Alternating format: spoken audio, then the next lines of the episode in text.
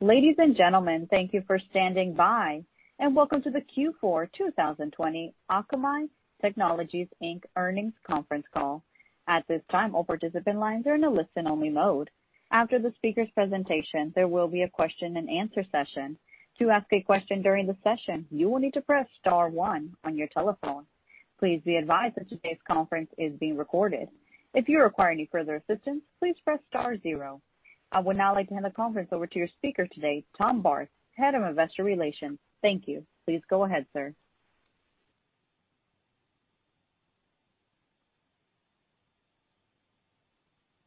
Thank you, operator.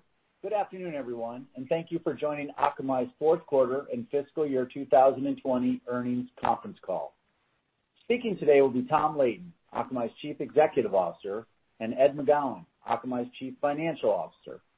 Before we get started, please note that today's comments include forward-looking statements, including statements regarding revenue and earnings guidance. These forward-looking statements are subject to risks and uncertainties and involve a number of factors that could cause actual results to differ materially from those expressed or implied by such statements. The factors including stemming from the COVID-19 pandemic and any impact from unexpected geopolitical developments.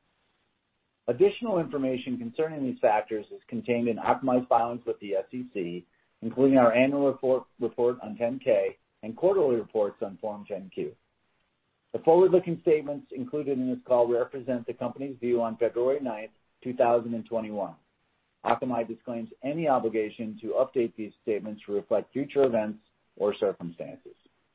As a reminder, we will be referring to some non-GAAP financial metrics during today's call. A detailed reconciliation of GAAP and non-GAAP metrics can be found under the financial portion of the investor relations section of akamai.com. And with that, let me turn the call over to Tom. Thanks, Tom, and thank you all for joining us today. I'm pleased to report that Akamai delivered excellent results for both the fourth quarter and the full year, in spite of the extraordinary challenges that we all faced in 2020. Q4 revenue was $846 million, up 10% over Q4 in 2019 and up 8% in constant currency. This strong result was driven by the continued rapid growth of our security business and continued high traffic levels on our Intelligent Edge platform. Non-GAAP operating margin in Q4 was 30%, up one point over Q4 in 2019. Q4 non-GAAP EPS was $1.33 per diluted share, up 8% year-over-year and up 6% in constant currency. For the full year, we surpassed our expectations on both the top and bottom lines, setting new records for our business and positioning us well for the future. Full year 2020 revenue was $3.2 billion, up 11% over the prior year in constant currency, and topping the $3 billion mark for the first time in our history.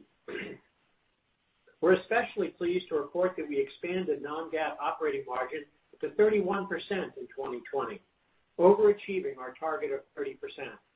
This is up dramatically from 24% in 2017. I think it's worth noting that we achieved this expansion over the past three years while also investing for future growth. Non-GAAP EPS for 2020 was $5.22 per share, up 16% over 2019 and exceeding $5 per share for the first time. We also generated $1.2 billion in cash from operations last year, up 15% over 2019 and representing 38% of revenue. Our security portfolio continued to be the fastest-growing part of our business in Q4, generating revenue of $296 million, up 23% year-over-year in constant currency. For the full year, security revenue exceeded $1 billion and grew 25% over 2019. This puts Akamai in rare company, as few firms generate more than $1 billion in annual revenue from cybersecurity solutions, and fewer still grew at 25% last year. Security represented one-third of our revenue last year, which is up from 29% in 2019 and 24% in 2018. Bookings were especially strong for our Prolexic service in Q4 as we helped dozens of major enterprises defend against a huge wave of ransom DDoS attacks that began in Q3. DDoS protection has been a mainstay of our portfolio for years and has never been more relevant for customers. We also saw strong bookings for our Bot Manager solution. Bot Manager helps defend against credential abuse attacks, which were about four times greater in 2020 than the year before.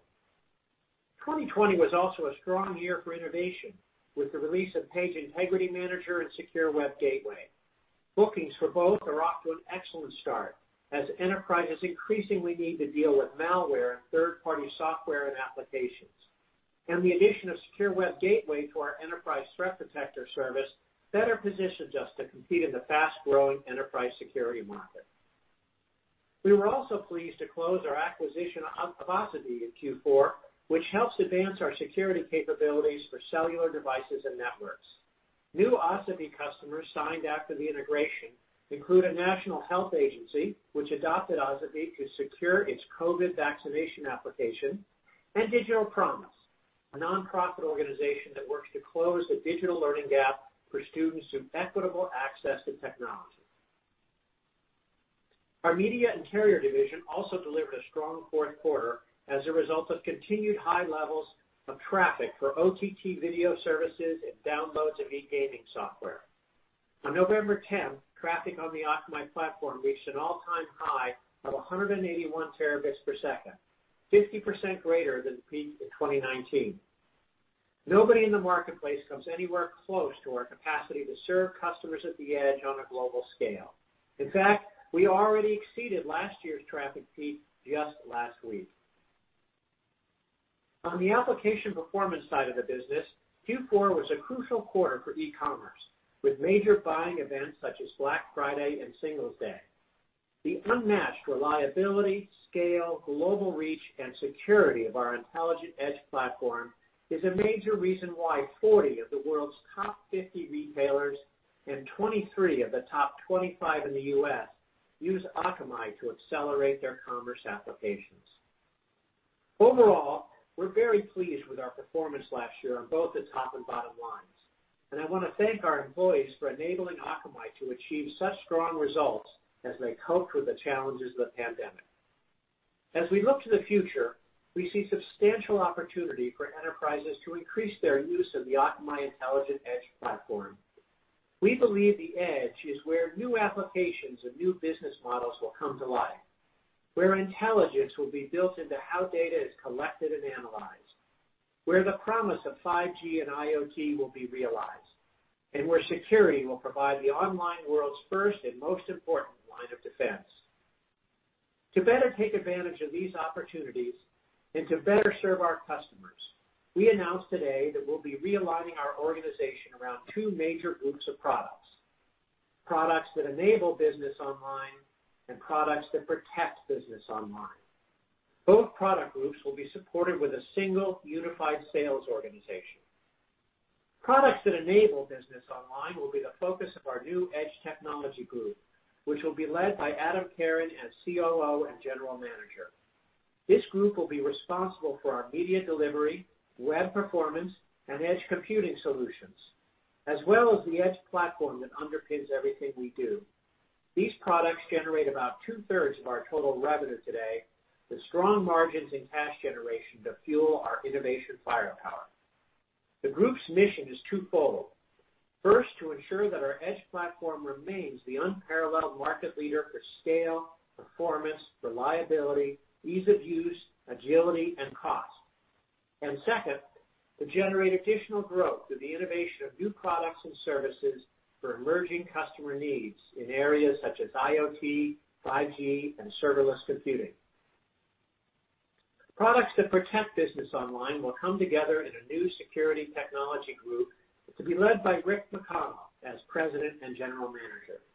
This new group will be responsible for all our security solutions, including our market-leading web security products such as Kona Site Defender, Bot Manager, and Prolexic, our enterprise security products such as Enterprise Application Access and Enterprise Threat Protector, and our carrier security products such as our DNS-based secure business offering and our new secure mobile service from Asavie.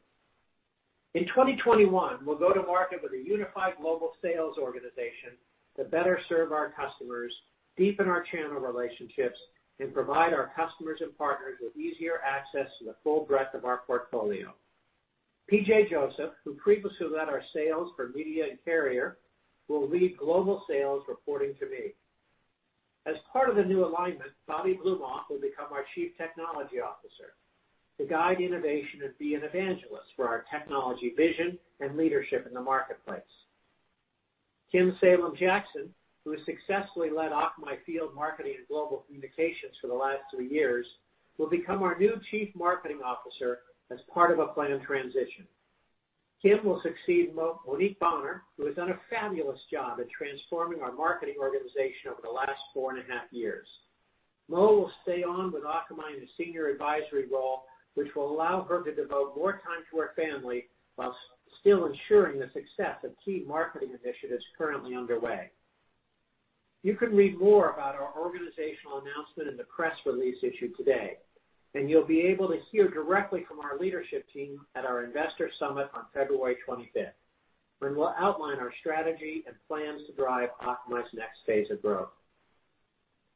Akamai made amazing contributions to the world in 2020, but we believe the best is yet to come.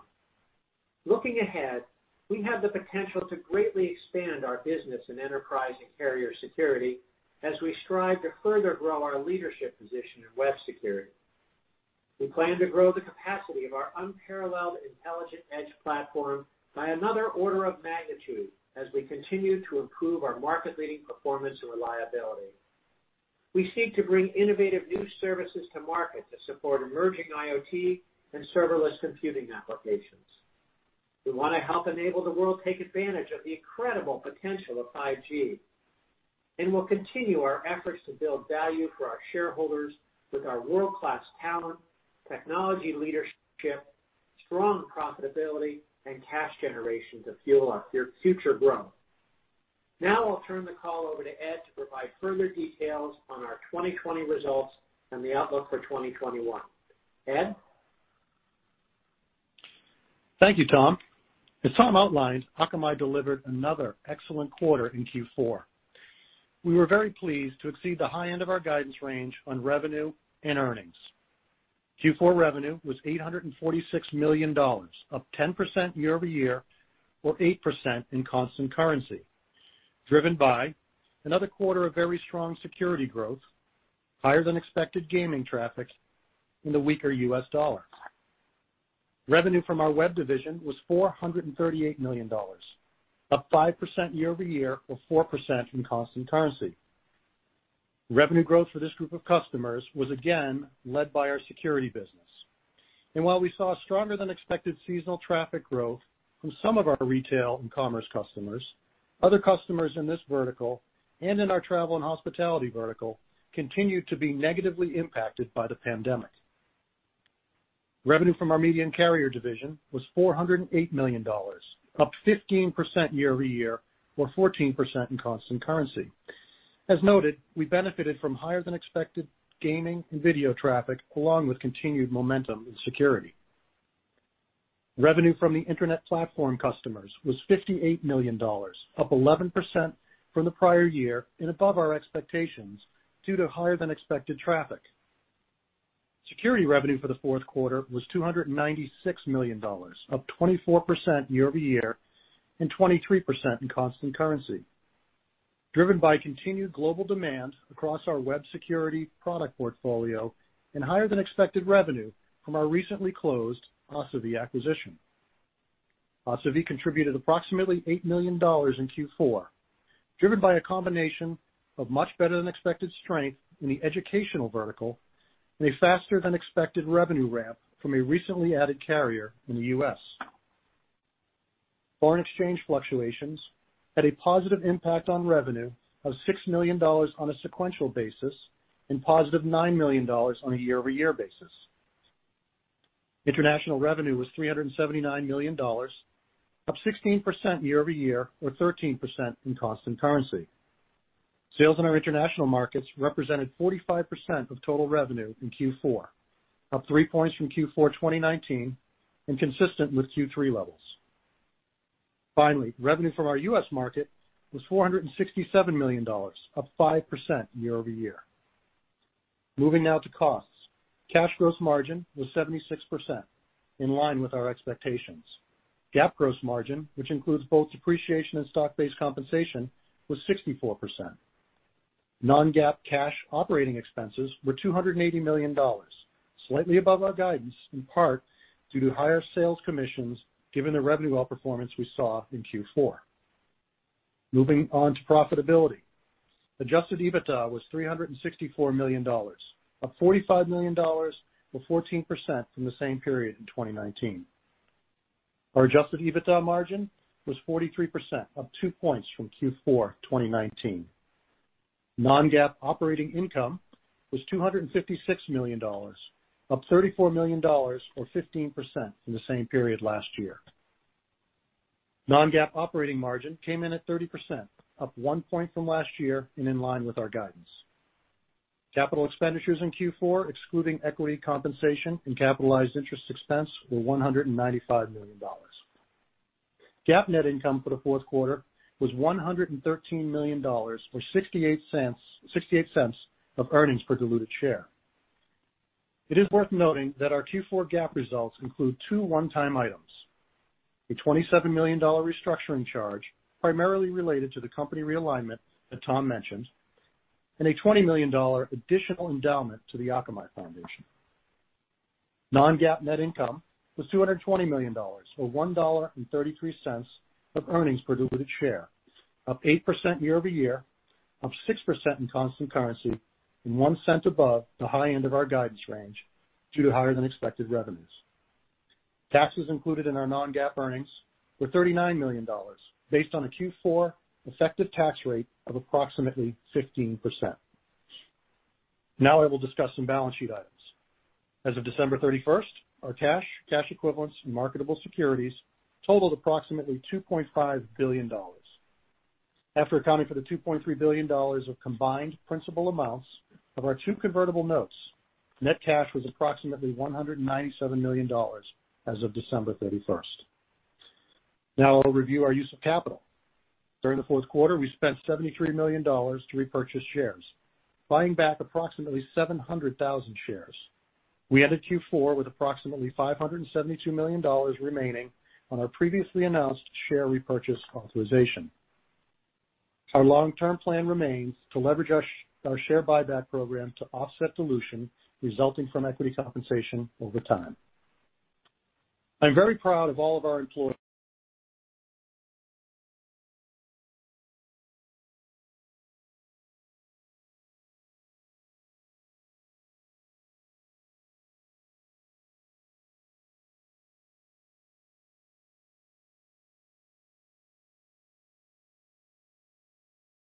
assumes that the pandemic-related impacts to areas like work from home and travel will last at least for the first half of 2021. As a result, we expect to see continued challenges in our retail and travel verticals.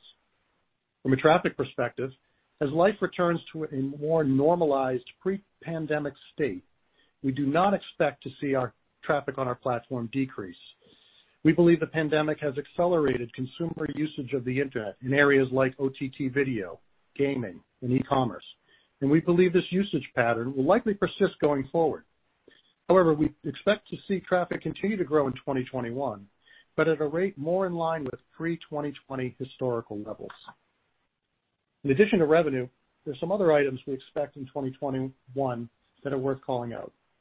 First, in 2020, our travel and related expenses were much lower than normal. Our guidance assumes that these expenses begin to return to a more normalized level beginning in the second half of 2021. Second, in light of the recent decline in interest rates, we expect our interest income to decline on a year-over-year basis. Specifically, we expect interest income to be about $8 million lower year-over-year, which will have a negative impact of about $0.05 on our non-GAAP earnings per share compared with 2020. Third, I wanted to remind you of the typical seasonality that we experience on the top and bottom lines. In the first quarter, we usually see a revenue step down sequentially from Q4, our strongest seasonal quarter. Also in Q1, remember that our employee payroll taxes and 401(k) 401(k) matching programs reset. These costs will decline throughout the year as employees begin to max out. Finally, as Tom mentioned earlier, we are reorganizing the company around a product-driven group structure and moving away from the current vertically aligned division structure. In Q1, we will report revenue results under the new Edge Technology and Security Technology groups, as Tom outlined. The revenue splits will look familiar to you as they align to our current CDN and other and cloud security revenue reporting that we have historically provided. To assist with the transition, we will continue to report web and media and carrier division results on our website for the balance of 2021. Finally, as a result of the reorganization, we expect to record an additional restructuring charge of approximately $7 million in Q1. Looking ahead to full year, we expect revenue of $3.37 billion-$3.42 billion, which is up 4%-6% year-over-year in constant currency. This outlook assumes that foreign exchange contributes about $45 million on a year-over-year basis. We expect security revenue growth in the range of 18%-20% over 2020 levels. We also expect non-GAAP operating margin of approximately 30%. We expect non-GAAP earnings per diluted share of $5.33-$5.46. This non-GAAP earnings guidance is based on a non-GAAP effective tax rate of approximately 15% and a fully diluted share count of approximately 165 million shares. And finally, full-year CapEx is expected to be approximately 16% of revenue. This is down seven points year-over-year as we expect to leverage the significant network capacity investment we made in 2019 and 2020. Moving on to Q1 guidance. We are projecting Q1 revenue in the range of $822 million-$836 million, or up 5%-7% in constant currency over Q1 2020. To have a positive $4 million impact on Q1 revenue compared to Q4 levels and a positive $16 million impact year-over-year. At these revenue levels, we expect cash gross margins of approximately 76%. Q1 non-GAAP operating expenses are projected to be $265 million-$270 million. We anticipate Q1 EBITDA margins of approximately 44%.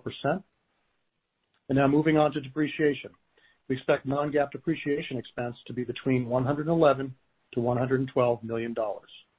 Factoring in this guidance, we expect non-GAAP operating margin of approximately 30% for Q1. Moving on to CapEx. We expect to spend approximately $150 million-$155 million, excluding equity compensation in the first quarter. And with the overall revenue and spend configuration I just outlined, we expect Q1 non-GAAP EPS in the range of $1.28-$1.31. This EPS guidance assumes taxes of approximately $37 million-$38 million based on an estimated quarterly non-GAAP tax rate of approximately 15%. It also reflects a fully diluted share count of approximately 165 million shares. In summary, as you heard Tom highlight, we achieved several significant milestones in 2020, including delivering 11% top-line revenue growth, with total revenue exceeding $3 billion for the first time in company history. Growing security revenue 25% and surpassing $1 billion. Exceeding our 30% operating margin target and generating non-GAAP EPS of more than $5 a share. We are very pleased with our performance in 2020, and we believe we're well-positioned for 2021. We look forward to providing you a deeper look into our business and our plans for the future at our upcoming Investor Summit on February 25th. Thank you. Tom and I would be happy to take your questions. Operator? As a reminder, to ask a question, you will need to press star one on your telephone. To withdraw your question, press the pound key. Please stand by while we compile the Q&A roster. Our first question comes from the line of Sterling Auty from JPMorgan. Your line is now open. Yeah, thanks. Hi, guys. So I guess, you know, the big item that crosses my mind is the comment that you're expecting traffic to continue to grow, not really fall off, but at pre-pandemic levels. And given that security is now a bigger part of the mix, I'm kind of curious why the level of deceleration that's factored into the guidance for 2021. Hey, Sterling, this is Ed. So I think there's a couple things you need to think about there. So obviously 2020 was an unusually high traffic year for us. The point I was trying to make there is that we're not seeing that decline. Um but what we're expecting going into this year is what I'd call more normal traffic year. So you start to get into some tougher compares as you get into Q2, and throughout the rest of the year. And you still have the normal uh dynamics in the in the media business. Most of the traffic is coming from media, obviously. So there'll be a series of renewals and that sort of thing, which is pretty normal. And then the second thing that we called out is that um we are starting to see a bit more pressure in travel and hospitality and retail. You know, the first wave was customers coming to us asking us for extended payment terms, some credits or some help within a quarter. Now we're getting into uh you know a renewal cycle, so we're expecting to see some pressure uh, from that area. And keep in mind, that's about uh, 20% of our total business, about 40% of our web uh, division, our prior web division business. So that's going to have a little bit of an impact on us as well. That that makes a lot of sense. And then Tom, maybe one for you. The structural changes that that you're making to the business, what's the motivation of of doing that now? Well, I think the time has come to bring all of our security teams together. Uh, when we created the current structure five years ago, we didn't really have a security business to speak of, a few million dollars. Now it's over a $1 billion, and we had uh you know the products there were split among three different groups. Uh, the web security group, which is most of it, enterprise security, which we've talked a lot about, and carrier security, which is very closely tied to enterprise.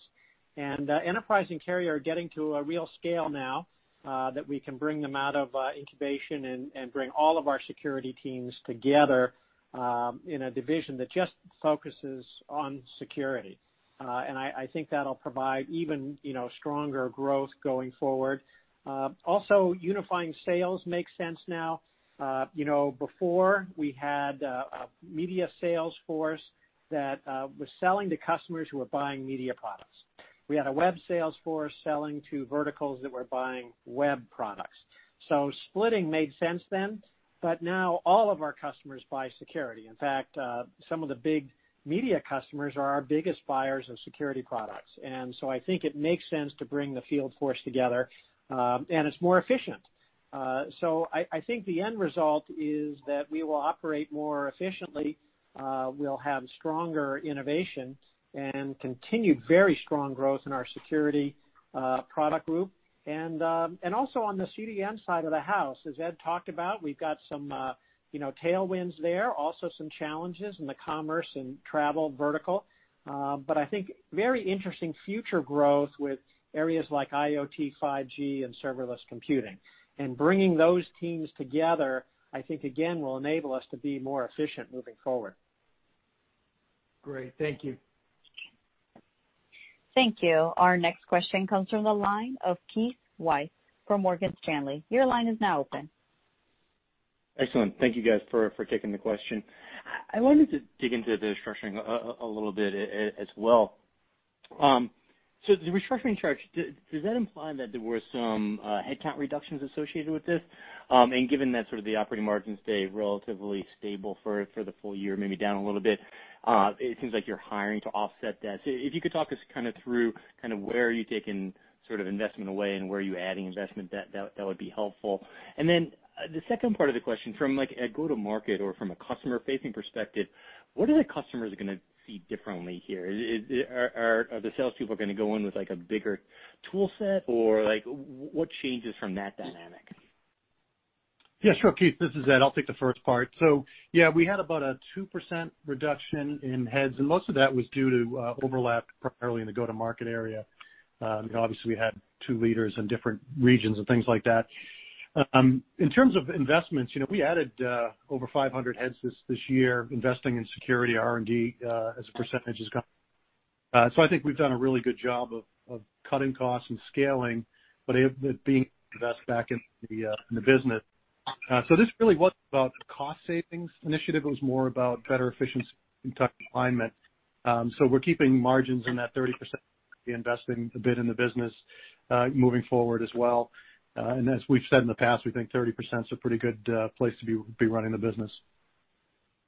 Yeah. In terms of the areas we're investing in more, because we are, net headcount went up quite a bit last year and will grow again this year, despite the current reduction taking place.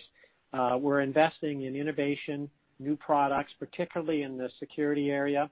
Uh, also in our platform, uh, making it more of a programmable platform for our customers, with projects such as EdgeWorkers, and making it easier for customers to just you know, deploy their code straight onto Akamai. Uh you know, the in terms of what the customer sees, they're going to see the same rep they saw before, by and large. When we had split the sales force before, it was by vertical. And so when we bring it together, it doesn't mean that there's a account breakage per se, or that you're going to have a different rep. Now, that said, uh, it will be a more efficient uh, management structure. Uh, we'll have a deeper focus on channels. That's especially important for our growing security products, particularly in the enterprise and carrier security products. Uh, it'll be easier, I think, for a rep to sell everything, uh, than maybe it was before. Now, I think reps were, for example, in media, as I mentioned, selling security products, and uh, they were versed in the whole product set. Uh but I think that becomes even easier now. Got it. That's super helpful. Thank you, guys. Thank you. Our next question comes from the line of James Fish from Piper Sandler. Your line is now open. Hey, guys. Thanks for the question. Uh, I want to pick on a couple of uh, questions that were already asked and get into it in greater detail. So maybe first, um, the last couple of weeks, we've been hearing a little bit tougher pricing on the media delivery side. I mean, what can you say about some of the larger renewals that took place in the back half of 2020 as well as that take place in the first half of 2021, especially on the streaming side and some of those new streaming services?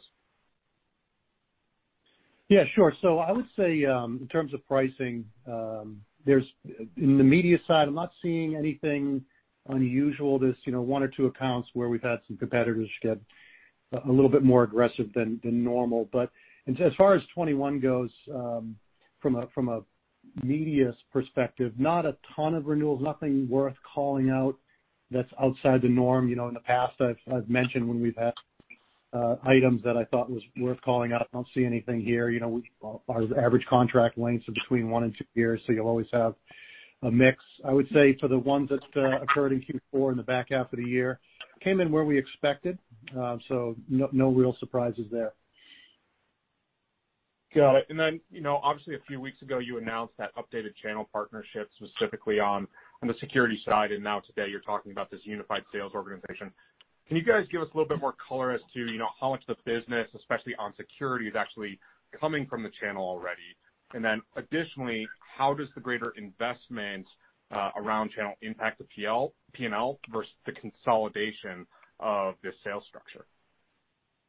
Yeah. So right now, about a third of business in total goes through the channel. Um, in terms of you know breaking it down a little bit further, if you think about the, Uh, for example, Asavie, 100% of that goes through the channel. Uh, we believe the enterprise business, more and more of that's going to go through the channel.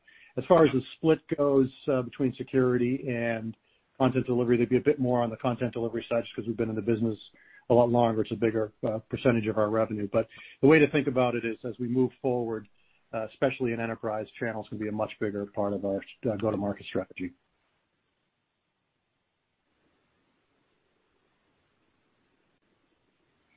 Thank you. Our next question comes from the line of James Breen from William Blair. Your line is now open. Uh, thanks for taking the question. Uh, just first for Ed, I think you said that the EBITDA margins in the first quarter guide were around 44%, but you also talked about some of the payroll expenses and some of the expenses at year-end being higher in the first quarter. Um, if that's the case, and you know, where are you seeing better margins to sort of offset some of those increased expenses? And then um secondly, I think, Tom, you talked about some of your media customers taking more security products. Can you just talk about your total customer base and and you know what you're seeing in terms of customers taking multiple products from you guys across the base? Thanks. Yeah. So the yeah the EBITDA margin was 44%. I think just in general, we've done a good job of scaling our back office and getting leverage out of uh, most of our G&A functions. Plus, we're doing you know, all all the stuff we do on the uh, the server side, making our servers more efficient, et cetera. Um, so I just called that out because Q1, we typically have you know, vesting of stock, bonus payouts, et cetera. So we do tend to see a bit of uptick in our in our operating expenses. But also, it's you had a very high quarter in Q4 from a commissions perspective, so that sort of normalizes out. So the two kind of offset each other.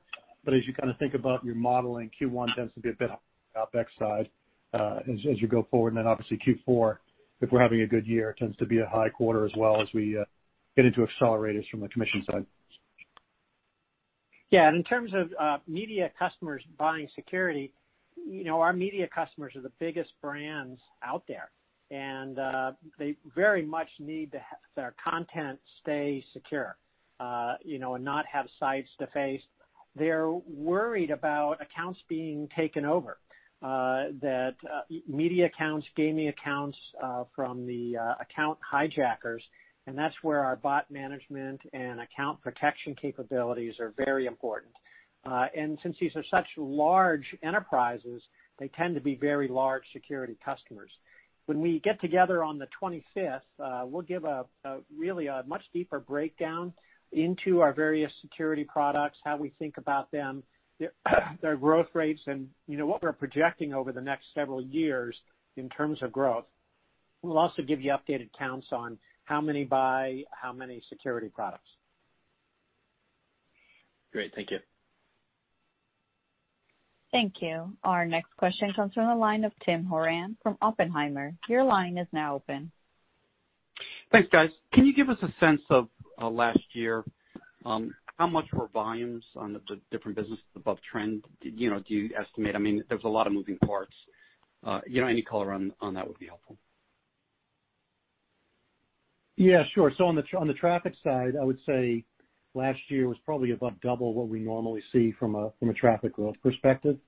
Um and then as far as you know other volumes, obviously the you know our bookings were pretty much in line with what we expected. Um and you know, outside of the traffic, there was really nothing that was unusual or worth calling out. You know, maybe one thing is that the attack traffic, the the bad guys out there, their volumes were way up across the board.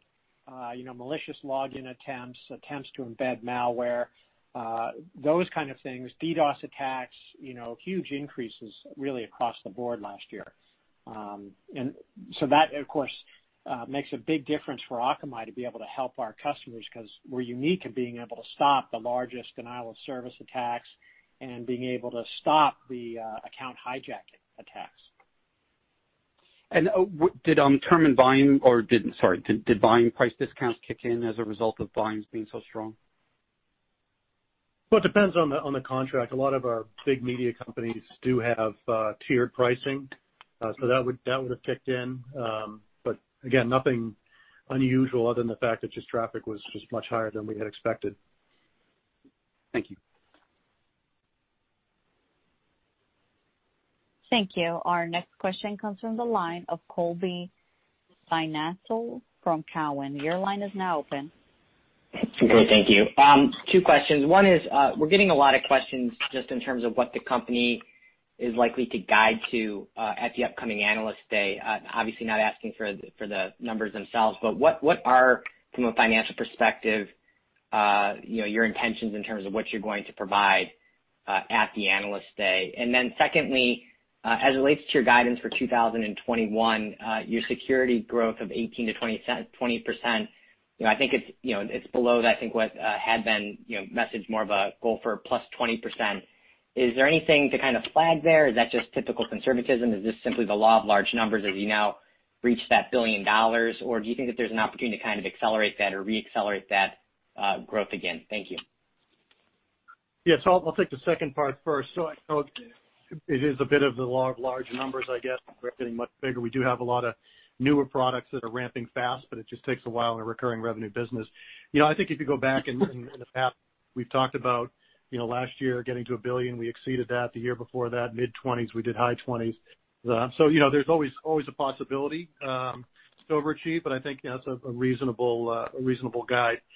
Um, The other question was on the intentions of what we're going to talk about at the uh, Analyst Day. As far as 2021 guidance, that's only in two weeks, so you know, I'm not going to see anything different that I haven't seen yet. So I don't anticipate updating guidance uh, from what we've just talked about now.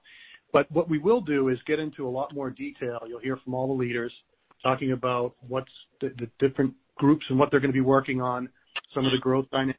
We'll be exposing a lot more about what's going on within the security buckets.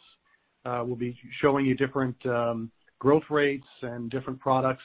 So I think there's a lot of good information that'll come out of it. But in terms of updating guidance, there won't be any do that, just given that it's two weeks from today.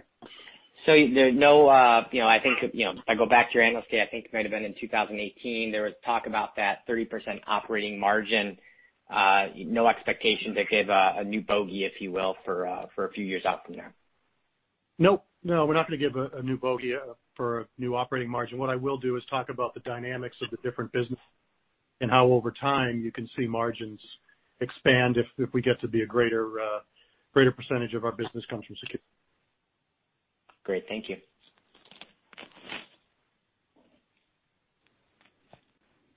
Thank you. Our next question comes from the line of Brad Zelnick from Credit Suisse. Your line is now open. Great. Thanks so much for taking the questions. There's been so much pent-up demand on the gaming side, and it seems like gaming was a strong contributor again this quarter. How should we think about the impact the gaming vertical might have in 2021 versus maybe other console launches in the past? Yeah, you're right. It was a very strong quarter for gaming. And for us, again, just as a reminder, we work with the publishers as well as the major platforms. So uh you know, the upside coming from a variety of different customers. You know, we're seeing more interest in gaming. The console releases drove a lot upside in the quarter. Uh you know, it's always hard to predict what games are going to be popular, and there is a bit of seasonality in gaming, depending on a quarter that has many releases versus one that may not have as many. Um but it's uh it's a very fast-growing vertical for us, and we expect that with these new consoles, there should be some continued demand throughout the year. Great. That's very helpful. And maybe just a follow-up on a different topic, Ed. As we think about the zero overage plans you put in place within the web division and the strong e-commerce holiday season, what might the impact have been? And is this a model which you might expect to be more pervasive throughout your customer base as we move into 2021 and beyond? Yeah, good question. So as you know, we introduced this uh, probably about 20 months ago. It was at the cover of our customer conference back in, I think it was June of 2019. We have gotten a lot of traction, mostly in retail. That's where we're seeing um, most of the requests for that type of structure, where right now we've got over half of our customers in the commerce vertical are adopting that structure. And it makes a lot of sense. It's actually a good strategy when you're faced with a customer base that's got some macroeconomic challenges, when they're looking at ways of getting either saving money or getting more predictable spend. It's been well received by the customer base. I would imagine that would continue to tick up. It's not it's not for everyone. Um and like like I said, we've seen the primary adopter of that is in the uh the retail space. Awesome. Thanks so much. Thank you. Our next question comes from the line of Will Power from Baird. Your line is now open. Okay, great. Yeah, thanks for taking the question. Uh, maybe just to come back uh, to security, I'd love to try to get a little more color on Page Integrity. I know you've been seeing strong trends there for a while. Is that on path to be a $100 million product? And anything else you can share there? And I guess the second piece that ties into that, just would love to get an update on what you're seeing in terms of revenue, bookings, et cetera, for some of the some of the enterprise products. Uh, yeah, I'll take those. Page Integrity Manager is off to a great start. We had really very good bookings. Now, of course, it just got launched you know, middle of last year, so it'll take time to grow into a $100 million business. But uh that's very exciting uh you know for us. And uh you know, in terms of bookings for the enterprise business, again, very strong. And uh as you know, we've been looking forward to getting our enterprise and carrier security products to the point where they're $100 million revenue. Uh, we we think that uh, we can do that this year, at least get on that run rate, uh, so that combined with the enterprise and carrier security, now that we have Asavie on board. And we're going to talk a lot more about that at the upcoming Analyst Day. Are there any particular areas within the enterprise component where you're seeing particular strength? It's across the board. Enterprise Application Access, really important because of all the malicious login attempts. Enterprise Threat Protector, with um, SolarWinds becomes more important than ever to know uh, what uh, employee devices and uh, enterprise devices are talking to. Are they trying to contact command and control outside the enterprise? That's something that we can help catch and stop. Asavie has done incredibly well, uh, you know, much better than we'd expected post-acquisition. Uh, for example, things like uh, students that need to gain access for remote learning, uh, to protect them, to make sure that their environment is secure.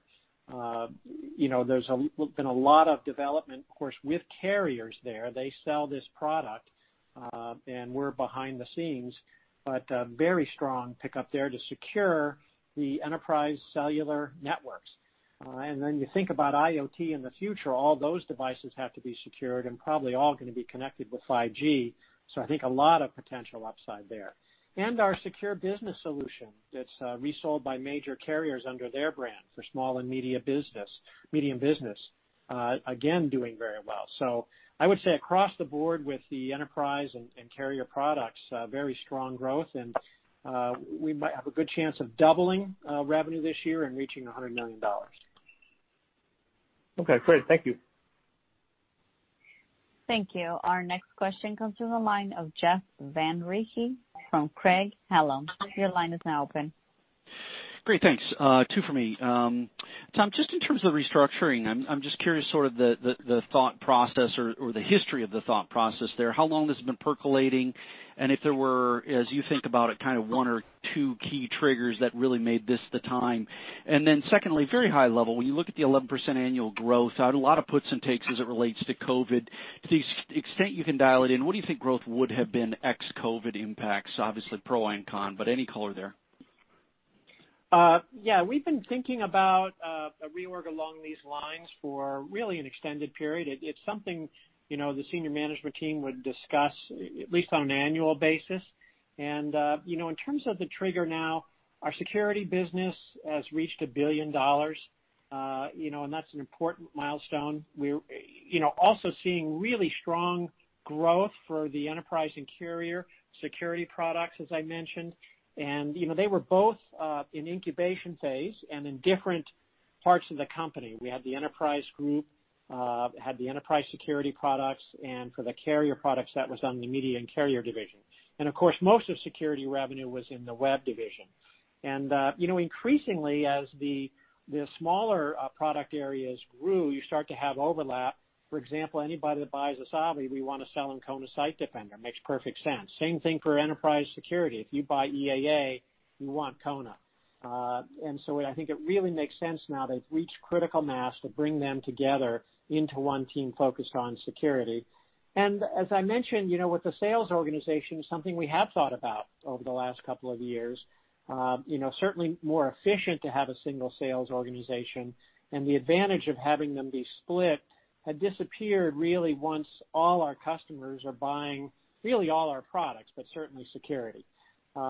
So you know, again, the time is is right to do it.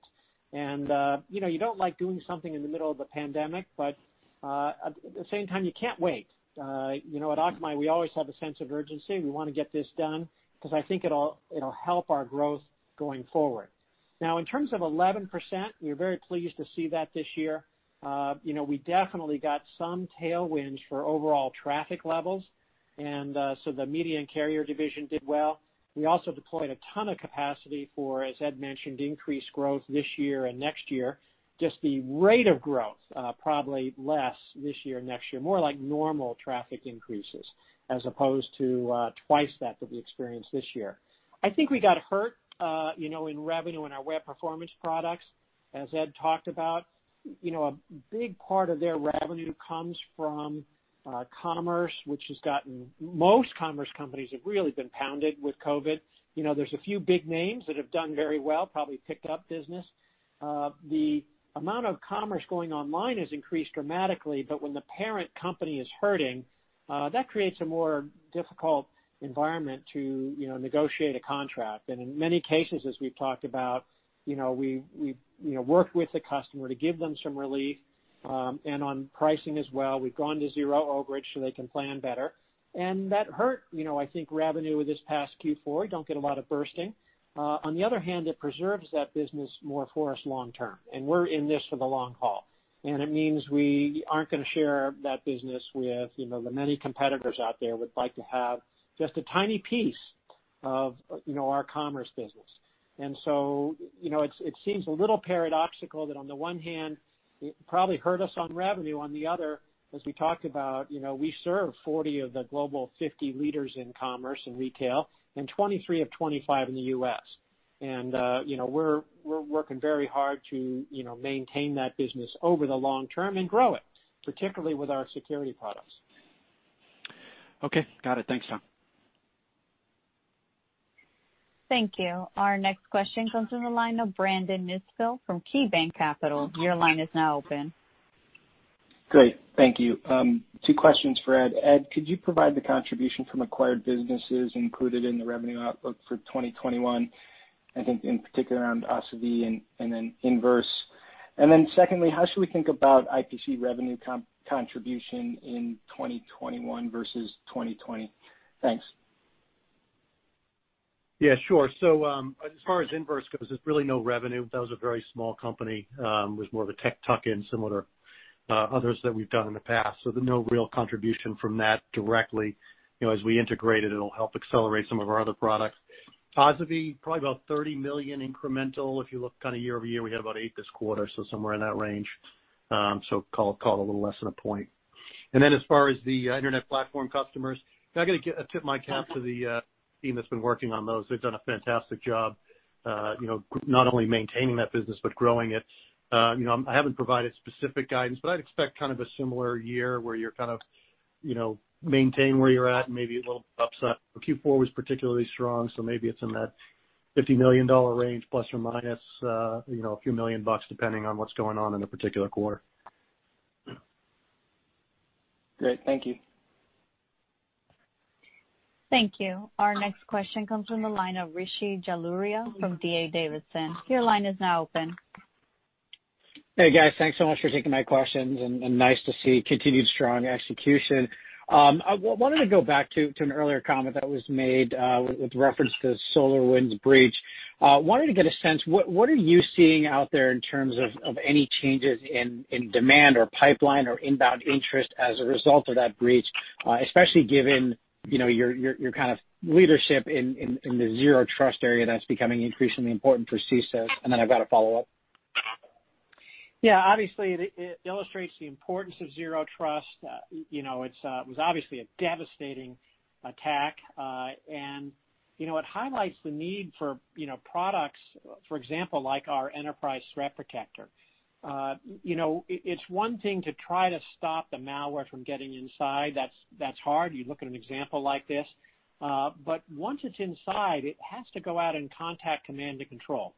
And that's something that you can pick up and detect and block in many cases, and then alert the CISO that they got a problem. And you know, that's what our Enterprise Threat Protector product is meant to do and has done in many many uh cases. I think in the long run, it just heightens the need for products that uh, we provide and the need for zero trust in general. You know, stepping up a level, you know, with third-party malware showing up everywhere, that's the same problem you have with page integrity and why our Page Integrity Manager service you know, is so important. Because today, so many websites link to third parties or use third-party or open source code that has malware. And what that means is when a client or one of their users goes to their website or uses their app, the client gets infected and their personal information's exposed.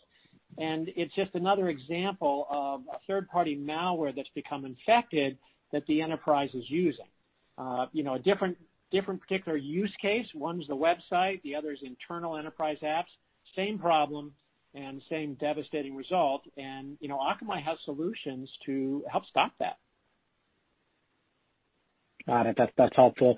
Uh, and then I wanted to go back to to the reorg. Look, I think it makes a lot of sense uh, why why you're doing the reorg. Um, Maybe philosophically want to understand what what steps are you taking or, or how are you thinking about avoiding disruption? Because in enterprise software, every time there's a reorg, there's always a worry of it's going to disrupt the business, especially when you're running on such a hot hand like you are right now, and you know, you've done reorgs in the past. So, so maybe kind of a thought process on on just how to avoid that from from really disrupting your business would be helpful. Thanks. Yeah, that's a great question. Something we've put a lot of time and effort into. You know, this is the kind of thing we would plan for really for six months. Uh, and it's important to know we're, we're doing it from a position of strength. I think the last thing you want to do is uh, a reorg when you're in a position of weakness, because that's where you can get the disruption and the problems. And as you can see, you know, uh we're as strong as we've ever been. And so I think that is a good time uh, to do a reorg. You know, as we mentioned before, I don't see a lot of account disruption, a lot of account breakage.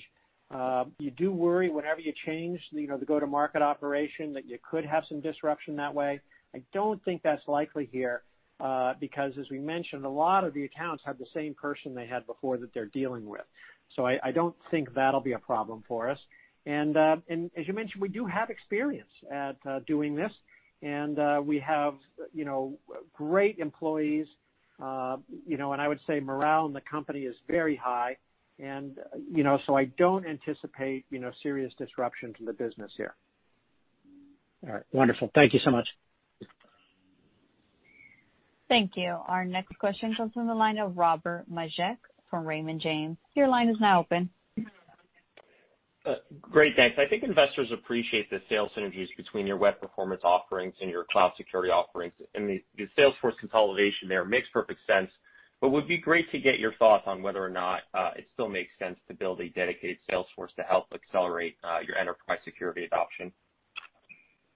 Yeah, we do have a sales specialists uh, already, and that is being maintained with the with the new organization. So there'll be no change there in terms of the specialist for uh, not only the enterprise security products, but the carrier security products, which are very close. Uh, also, Prolexic has sales specialists there. Uh so that won't change.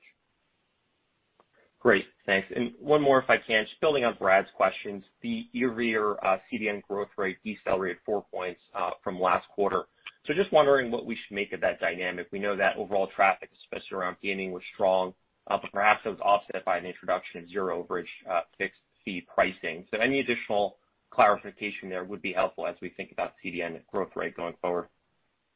Yeah, I think you pretty much nailed it. Just remember, last Q4 was was an exceptionally strong quarter uh, from a traffic growth perspective, so you've got a bit of a tougher compare. And like I said earlier, you know, uh starting in Q2 when we saw the big ramp in traffic, uh, you're going to start to see a little bit tougher compare on the media side. And then the dynamic that we've talked about uh, really over the last couple of quarters on the retail and commerce vertical will you know make it a bit more of a challenging year from a CDN perspective. We still think we're in a great position, and we've got some really good tailwinds going on. We were just talking gaming a minute ago. OTT video is also growing very strongly. So there's a lot of puts and takes in there. But um in general, I think that's kind of the key driver is just a bit of a tougher compare and then that challenge with retail and travel. Thanks a lot. Okay. Well, this is Tom uh-huh. Barth. We want to thank we want to thank everyone. In closing, as Tom and Ed mentioned, we would look forward to you joining us virtually for our Investor Relations Summit on February 25th. Additionally, we'll be presenting at several investor conferences and events throughout the rest of the quarter. Details of these can be found on the investor relations section of akamai.com. Thank you for joining us, and all of us here at Akamai wish continued good health to you and yours, and have a wonderful evening. Ladies and gentlemen, this concludes today's conference call. Thank you for participating. You may now disconnect.